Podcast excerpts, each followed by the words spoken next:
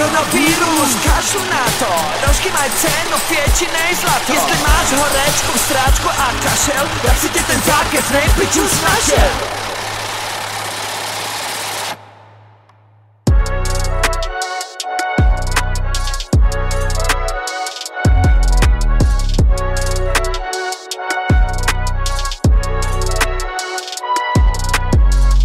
Koronavírus, kašlu na to. Zdarec přátelé, já vás zdravím u dalšího dílu vašeho oblíbeného seriálu Dementalista.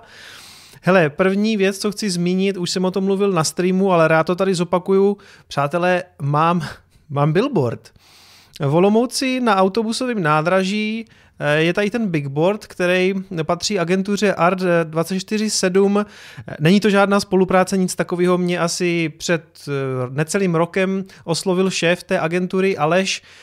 Dali jsme si oběd, on po mně nic nechtěl, žádnou reklamu, nic takového. On mě prostě říkal, že Bitcoinu a kryptoměnám nám strašně fandí, že se mu líbí ten můj kanál a říkal, hele, někdy, bych, někdy až budu mít jednou třeba volnou výlepní plochu, tak ti tam jako flágnu jako billboard. A já jsem říkal, hele, Aleši, já ani nevím, co bychom tam dávali nebo to, ale jako jestli chceš, že budeš mít nějaký dobrý nápad, tak to tam klidně dej, tak Aleš to tam dal. Přátelé, v Olomouci, když půjdete někde tam kolem autobusového nádraží, tak skutečně má... ty vole, billboard. Já jsem to zavěšoval na Facebook, na Instagram i, i na YouTube a někdo psal do komentářů, jestli je to jako real a že jestli je to real, tak jsem asi jako první YouTuber, který má svůj billboard. Tak asi jo, no. Další věc, přátelé, sem tam si někdo stěžuje, že do těch svých videí cpu moc reklam, necpu, já jenom vždycky nastavím na YouTube prostě, že má dát videa i dovnitř toho videa, typicky u těch delších formátů a dál se o to nestarám, on to tam prostě nasází sám, protože dávat to tam ručně je fakt strašná průda, která mě strašně zdržuje. Přátelé, ano, je to prostě jeden z zdrojů mých příjmů, ale můžete to vlastně jednoduše obejít tím, že si nainstalujete tady ten prohlížeč, který se jmenuje Brave, Brave Browser. Lidi, kteří se pohybují už nějakou dobu v kryptoměnách, tak ho asi znají. Vy tam vlastně máte možnost vydělávat kryptoměnu B A T. Celý je to vlastně postavený kolem toho ekosystému tady té kryptoměny. Každopádně já ho teďka taky už používám, je fakt rychlej, jsem s ním spokojený. Vychází vlastně pro všechny platformy, pro Windowsy, pro Mac O S, je myslím i na mobilní zařízení, tam ho teda ještě nainstalovaný nemám, ale myslím si, že i pro iPhone, i pro Android. Já jsem používal dřív Firefox, ten Brave mi přijde o dost rychlejší, navíc prostě on zakazuje všude reklamu, takže to máte takový jako čistější, tu user experience a navíc prostě tím prohlížením můžete vydělávat ty B A T tokeny. U nás se to ještě moc nerozjelo, protože oni to jako startujou postupně, vy tam prostě musíte akceptovat to, že se bude dívat na nějaké reklamy, když se díváte na nějaké reklamy, tak právě získáte ten B A T. Navíc můžete obměňovat své oblíbené tvůrce. No prostě vyzkoušejte ho, uvidíme, co z něho do budoucna bude. Já možná na B A T udělám i samostatný video, protože mě B A T a ten Brave Browser přijdou jako takový, řekněme, silnější projekty v kryptoměnách, i když jako jsem taky trochu skeptický, nicméně teď vám to prostě umožní vydělávat nějaký kryptoměny a i kdyby to byl úplnej shitcoin, tak minimálně za Bitcoin ho třeba můžete směnit. Mimochodem ten B A T se traduje nebo prodává se vlastně i třeba na Coinbase. Přátelé, nechávám link v popisku, můžete ho vyzkoušet, když se vám líbit nebude, můžete se vrátit k tomu, co jste používali předtím, ale já jsem s ním teďka velice spokojený a za zkoušku nic nedáte. Každopádně my jdeme na graf. No a co říká moje šarlatanská analýza? Já jsem tady posledně mluvil o tady tom stoupajícím trojuhelníku, který se víceméně rozehrál tak, jak jsem říkal, že by se rozehrát mohl, nebo on vlastně v nějakých sedmdesáti procentech by měl praskat nahoru. V tomhletom případě to víceméně takhle vyšlo. Mimochodem, když se podíváte, já jsem tady mluvil i o nějakým scénáři bump and run, to vytvoření toho, toho dna nebo toho bump and run reverzalu. Když se na to podíváme, jak to vlastně vypadá, tak zatím to vlastně vypadá naprosto ukázkově. Jo? Tady ta trendovka, kterou to prostě nemohlo překonat, teď nějaké vystoupání nebo škrábání se zpátky k té trendovce. Teď uvidíme, jestli se to nad ní skutečně takhle dostane. Mělo by následovat něco ve smyslu otestování té trendovky z vrchu a pokračování nahoru, nebo to by byl ten ideální scénář toho bump and run reversalu. Nicméně dneska docela zajímavý pohled přinesl Uh, Blockspace, Andrej Kalvoda, jeden z mých takových oblíbených traderů a ten ukazoval tenhle ten graf.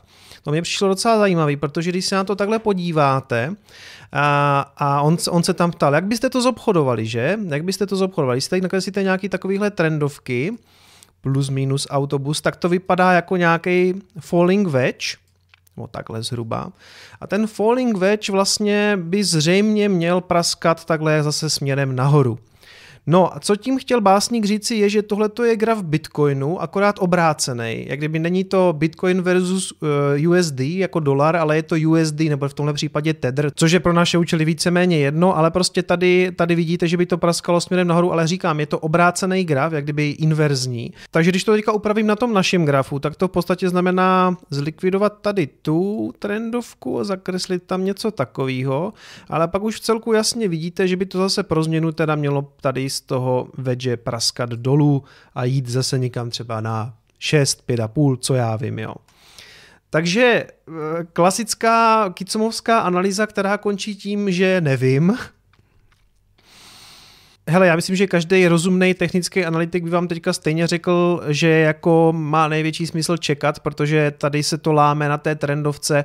Dneska už to bylo někde na sedm a půl nebo sedm tisíc čtyři sta padesát, jsem to myslím viděl, teď se to tam bije, tak o těch sedm tři vidíte, že to tady prostě zápasí s tou trendovkou, takže uh, hele, konec konců my jako hodleři, nebo jako nám hodlerům to zřejmě může být jedno, my jdeme na zprávy. Hele, já jsem tady posledně řešil tu situaci s Airbnb nebo obecně s těma nemovitostma v Praze a jinde, že se ta situace teďka zřejmě bude měnit. Pak jsem zaznamenal docela zajímavou diskuzi v komentářích, že přece ti lidi, co pronajímali ty byty pro Airbnb, že pro ně to nic moc neznamená, že když tam nikdo nebydlí, tak se ani neplatí jako energie a tím pádem prostě je to třeba nic nestojí. Já si myslím, že to není úplně pravda, protože spousta těch lidí si třeba ty byty koupila na kšeft kvůli tomu, aby, aby je pronajímala, byl to prostě jako biznis. Nájemní trh v Praze zaplavují Airbnb byty, těch nejmenších je v nabídce devětkrát víc. Spolu s uzavřením hranic vláda v polovině března uzavřela i přísun zahraničních klientů pro majitele více než třináct tisíc Airbnb bytů v Praze. Ti se teď zoufale snaží najít dlouhodobé nájemce, kteří by jim pomohli od velkých ztrát. Realitní weby během pár dnů zaplavili stovky nových bytů. Petrovi je třicet pět let a už rok pronajímá v centru metropole byt po babičce přes Airbnb. Jen díky tomu si mohl dovolit vzít si hypotéku na jiný byt v Holešovicích, kde sám bydlí. Jo. To většinou nejsou lidi, nebo většinou, já proto žádný konkrétní data nemám, ale já si myslím, že um, prostě spousta lidí skutečně pronajímá ty byty ve městě a bydlí někde jinde, uh, bere si různé hypotéky, dostanou se prostě do úplně jiné situace teďka. Uh, díky tržbám z Airbnb si na splátky druhého bytu pohodlně vydělal a neměl v plánu na tom nic změnit. V březnu se ale všechno změnilo. Kvůli koronaviru nejprve začaly rezervace rušit první zákazníci a pak vláda zcela zavřela hranice. Tím Petrovi zmizela veškerá klientela. A já si myslím, že ten problém bude taky v tom, že ti turisti se hned tak nevrátí. Jo? Takže ta změna na tom trhu nemovitostí si myslím, že hlavně v Praze, ve velkých městech, vlastně na celém světě, v Americe už se o tom taky mluví, prostě bude velká. Podle Jana Martiny ze společnosti M M Reality části majitelů nemusí příjmy z dlouhodobých pronájmů stačit, půjde převážně o ty, kdo si na pořízení bytu vzali hypoteční úvěr. Tam bude záležet na tom, zda nižší nájemné za dlouhodobý nájem pokryje jejich výdaje, část těchto lidí bude nucena byty i prodat. Naopak lidé, kteří byty nakupovali z vlastních zdrojů, podle něj budou nyní volit spíše střednědobé pronájmy nebo zkrátka počkají, až aktuální krize pomine.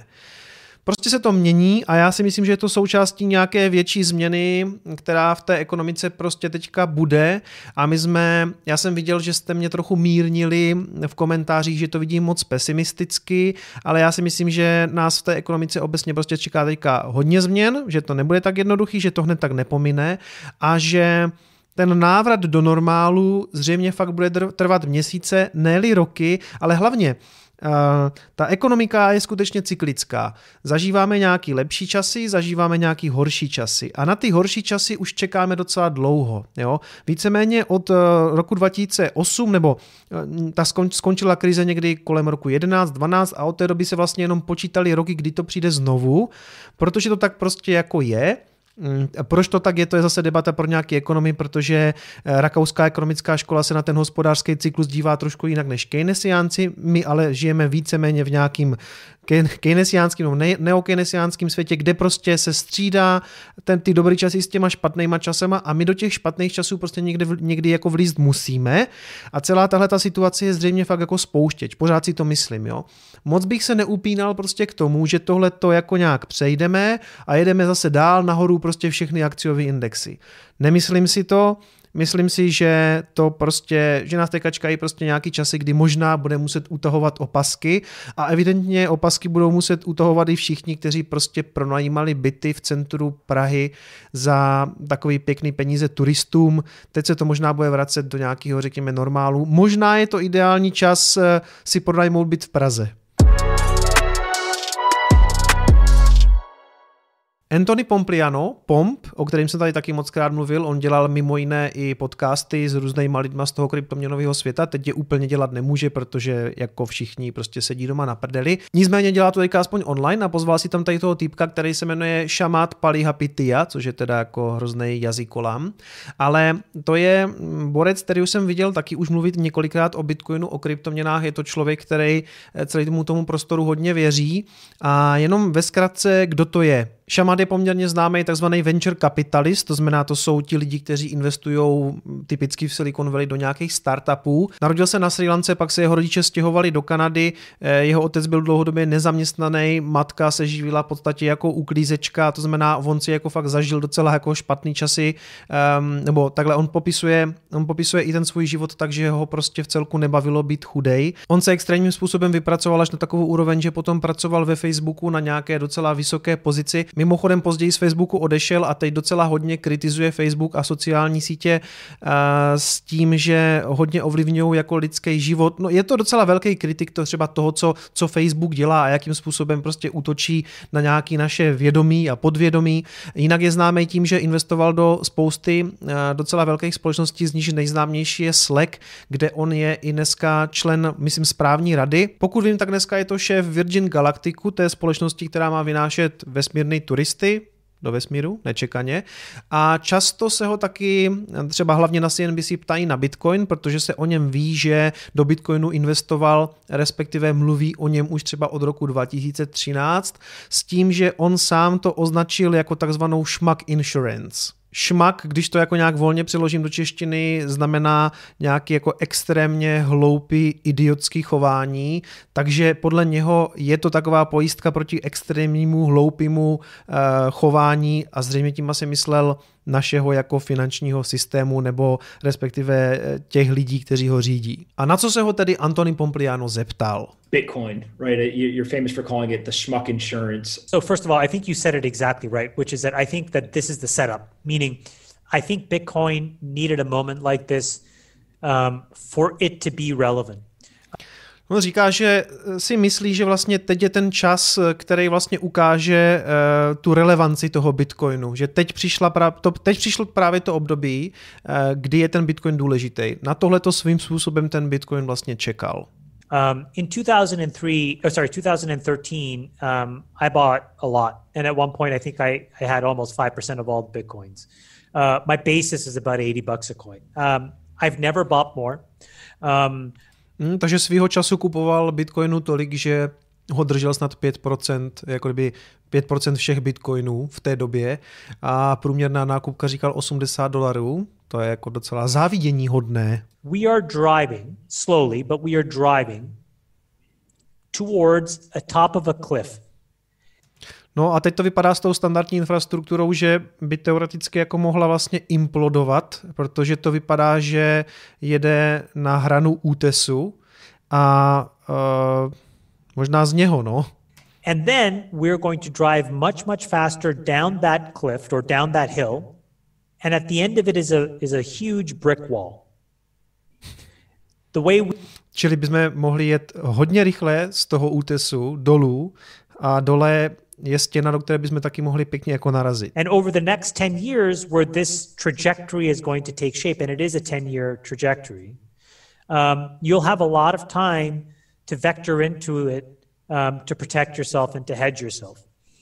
And I've always thought of Bitcoin as a very binary investment, whether it goes from eighty to eight thousand to six thousand to three thousand to thirteen thousand, it just, it doesn't matter. This is either zero or it's millions. No, tak on říká, že v podstatě, pokud to skutečně jednou bude sloužit jako ten hedge proti tomu systému, respektive nahrazení toho systému, tak to vlastně nikdy pro něho nebylo o tom, jestli to bude stát patnáct tisíc, šestnáct tisíc nebo kolik tisíc, ale je to pro něho hra, kdy to buď bude stát nulu, a bude to úplně irelevantní, anebo to prostě bude v milionech dolarů. A tím pádem tím chce vlastně říct, že během třeba těch následujících deseti let, řekněme teď od roku dvacet do roku třicet, by to znamenalo, že čím dál víc lidí by se do Bitcoinu nalívalo jako do toho nového systému bezpečného přístavu a stal by se z něho tím pádem vlastně nový finanční systém a pak, pak to skutečně znamená, že to vlastně pak by to skutečně byly jako miliony dolarů. Um, because what it will do is it will create a quasi gold standard. It'll create an index, um, except instead of having to own gold, where gold is owned by central banks, it is an instrument that has value that's determined by and between its participants, and it's owned by everybody. V podstatě by to znamenalo, že bychom vytvořili něco ve smyslu nějakého nového kvazi zlatého standardu, který vlastně byl tvořený tím bitcoinem, ale nebylo by to vlastně zlato, který vlastní centrální banky, ale bylo by to nějaká rozprostřená hodnota, kterou vlastně vlastní všichni účastníci toho systému, protože, roz, protože ty bitcoiny jsou prostě rozprostřeny mezi lidma. Tak jak to říkal Pepa na tom streamu, my vlastně žijeme ve světě, kde vlastně dolar je rezervní měnou celého světa a pokud by skončil, tak ho něco musí nahradit a dost možná by to podle Chamata byl vlastně Bitcoin jakožto novej zlatý standard. And there's a real chance by twenty thirty um, we don't find a way to inflate our way out of this. And that the only way to break the back of deflation is essentially to create some quasi form of gold standard. But it'll be almost impossible to do that between governments and central banks. They'll never agree on an instrument and they'll never agree on an exchange. But then bottoms up, people could decide to do it. A dle jeho názoru to skutečně vypadá, že třeba během následujících deseti let se z toho průseru nějaké velké inflace jako nedostaneme a bude potřeba ten systém něčím nahradit. A vlády a centrální banky se zřejmě nikdy nezhodnou na tom, jak by to mělo vypadat. A je dost možný, že se na tom ani shodovat nebudou, protože lidi o tom mezi tím rozhodnou a udělají tenhle ten novej kvazi zlatý standard z Bitcoinu. Uvidíme. Na Twitteru ještě zůstanu u Anthonyho Pompliana, který říká, že mluví s investorama vlastně každý den a na čem se všichni zatím zhodli je, že ty ekonomické dopady koronaviru jsou jako hodně, hodně podceňovaný. A to já si v celku bohužel jako myslím taky, no. Mám dokonce pocit, když se podíváte tady na ten graf toho cyklu, a on je to vlastně cyklus, který jednak funguje pro skoro jakoukoliv komoditu nebo akci nebo vlastně cokoliv, tak možná funguje vlastně i pro průběh toho celého hospodářského cyklu, kdy tady máme prostě nějaký propad a ten propad je tady označen jako denial, jako popírání, takže my možná ještě pořád popíráme to, že by to mohlo mít nějakou, nějaký větší ekonomické dopady. A tady se jakože vracíme k normálu a všichni říkají, nebojte se, to je jenom dip, buy the dip, kupujte ten dip na akcích, všechno bude dobrý a dost možná nás čekají na straně jako toho hospodářského, ekonomického cyklu tady ten strach, kapitulace a tak dále, jo, takže já bych si nepřál nic jiného, než aby se to tady prostě zvedlo a všechny indexy nahoru a zlato nahoru a všechno nahoru a Bitcoin nahoru. Bohužel si prostě myslím, že ne. Myslím si, že až se přežene, až se přežene koronavirus, tak teprve začne, teprve začne recese, no. Do toho mě přijdou úplně neuvěřitelné tady ty tweety amerického prezidenta Donalda Trumpa, kdy prostě on tweetne něco jako U S A strong. A za minutu na to světlo na konci tunelu. Prostě. Já myslím, že by mu měli sem tam sebrat telefon nebo odinstalovat Twitter. Mimochodem já jsem začal používat Twitter, takže jestli ho máte, tak mi tam můžete sledovat. Já tam nic moc nedávám, jenom jsem si to tak založil, protože teď, když mám přes deset tisíc odběratelů, tak bych měl mít možná i Twitter, nevím. Nazval jsem se tam samozvaným Bitcoin evangelistou, zhruba tak nějak se jako cítím a mám tady takovej, to je divný si chválit vlastní tweet, že? Ale mám tady takový pěkný tweet, který jsem samozřejmě někde ukradl uh, Muradu Mahmudovi konkrétně.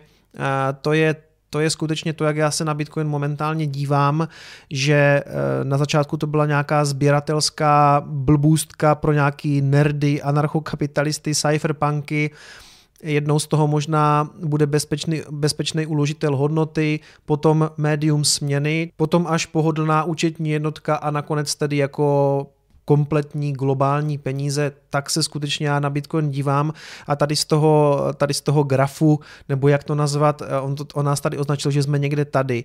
To znamená, třeba jsme dokázali už to, že ten systém je těžký změnit, je nějakým způsobem bezpečný, ale je pořád ještě volatilní, je potřeba zvýšit jako jeho bezpečnost, podporovat nějakou edukaci a pochopení u lidí, jak to funguje. Teprve potom se dostaneme na nějakého bezpečného uložitele hodnoty, protože zatím si přiznejme, že je to silně spekulativní a volatilní uložitel hodnoty. Ale jednou to, pokud to půjde po tady této cestě, tak dle mého názoru z toho skutečně jednou můžou být globální peníze, já bych si nepřál nic jiného a my se jdeme podívat na Teslu. Tesla opět docela vyletěla, v tuhle chvíli se obchoduje někde kolem pět set padesát dolarů a je to zřejmě i kvůli tomu, že jeden z analytiků označil Teslu jako automobilku, která skutečně může přestát tu krizi líp než všechny ostatní automobilky, což je taky věc, o které jsem tady dlouhodobě, nebo dlouhodobě o ní mluvím a ano, myslím si to. A ty jako důvody tady v podstatě uvádí to, že uvádí nové produkty, bude tam umožněný růst na nových trzích, tím zřejmě myslí tu automobilku v Šanghaji, v Číně a další zvětšování náskoku před konkurencí, primárně teda z Německa. A to chci říct, to, jsem, to mě teďka posílal kamarád článek o, o Volkswagenu. Mídlová opera německých koncernů posil elektromobility táhne Volkswagen k debaklu. Ještě nedávno rozhodovali o převaze ve světě aut hlavně tradiční disciplíny, třeba rychlost, výkon, možná rozměry. Dnešní digitální doba ovšem staví jiné překážky. Koncern Volkswagen chce změnit svět i sebe, jenže to drhne. Z mizérie by se chtěl vymanit s pomocí dalších německých značek. Problém jménem I D tři začíná být závažný. Hlavně Volkswagen je pod obrovským tlakem. Hrozí, že software nejdůležitějších elektromobilů se promění v totální katastrofu. Do toho se ještě dost neobratně zamutal Daimler, který vyjednává paralelně s B M W i Volkswagenem o spolupráci na vývoji. A oni prostě mají pořád strašný problémy s tím softwarem, protože nejsou softwaráři. Oni umíjou dobře vyrobit prostě benzínový motor, což je to poslední, co v těch nových autech potřebujete. Tam potřebujete baterky a elekt- elektromotory, s čím prostě oni zkušenosti taky nemají a to by možná ještě někde jako naobjednávali, ale neumí software. Mrtvé elektro-Volkswageny čekají na software. V komplikované situaci je nyní především Volkswagen, neboť koncern slíbil, že ještě letos v létě začne s dodávkami nového elektromobilu I D tři. Jde o první plně elektrický model koncernu a měl by přivést elektromobilitu v masovém měřítku na trh. Do konce roku chce koncern dodat do ulic sto tisíc elektromobilů, což u I D tři probíhá zatím velmi špatně. To už není k smíchu, ozývají se hlasy z koncernu. Auto je na hony vzdálené uvedení na trh. Jo, oni mají zaparkovaný, teď nevím přesně kde, na nějakém obrovském parkovišti, tam stojí ty auta a jsou mrtví, protože nemají software. A to není něco, co takhle vyčarujete ze vzduchu prostě za pár měsíců. To se, na tom se pracuje roky. Anže roky na tom pracovala Tesla. Volkswagen na tom teďka chce rychle jako zamakat a nepovede se jim to podle mě. Podle mě ty auta neuvidíme ani do konce roku. Jeden ze zdrojů z německého koncernu zachází ale ještě dál a říká, že v případě I D tři se Volkswagen ještě ani zdaleka neblíží finále výrobního procesu. Dies, to je šéf, Volkswagen bude mít v létě zcela jistě pár aut, která bude moci ukazovat, ta ale vyrobíme ručně, aby bylo aspoň něco hotové. Se sériovou výrobou to nemá nic společného. Momentálně tady Volkswagen vyrábí I D tři na sklad, ovšem pouze jako mrtvé plechové schránky, které se hromadí na obrovském parkovišti v Sasku, kde čekají, až do nich bude nahrán software. Jo, to jsem říkal, až bude hotová alespoň nějaká vhodná a použitelná základní verze. Tesla je o pět let napřed. Že to není jen vyplašenecké přehánění, potvrzuje japonský ekonomický deník Nikkei Business. Ten nechal nejmenovaného inženýra jedné z japonských automobilek prozkoumat rozebranou Teslu tři, což je základní model této americké elektroautomobilky. Závěr je jednoznačný. Tesla je o pět až šest let napřed. Nejvý, nejvýrazněji vyniká integrovaná centrální řídící jednotka. Ta je zlatým králem Tesly. Modul, uvedený loni na jaře a montovaný ze, ve všech nových vozidel značky, obsahuje dva čipy, které Tesla vyvinula sama pro sebe spolu se speciálním softwarem. Vodou chlazený výkonný počítač pohání systémy autonomních funkcí vozu i propracovaný infotainment. Přesně taková elektronická platforma ostatním automobilkám chybí.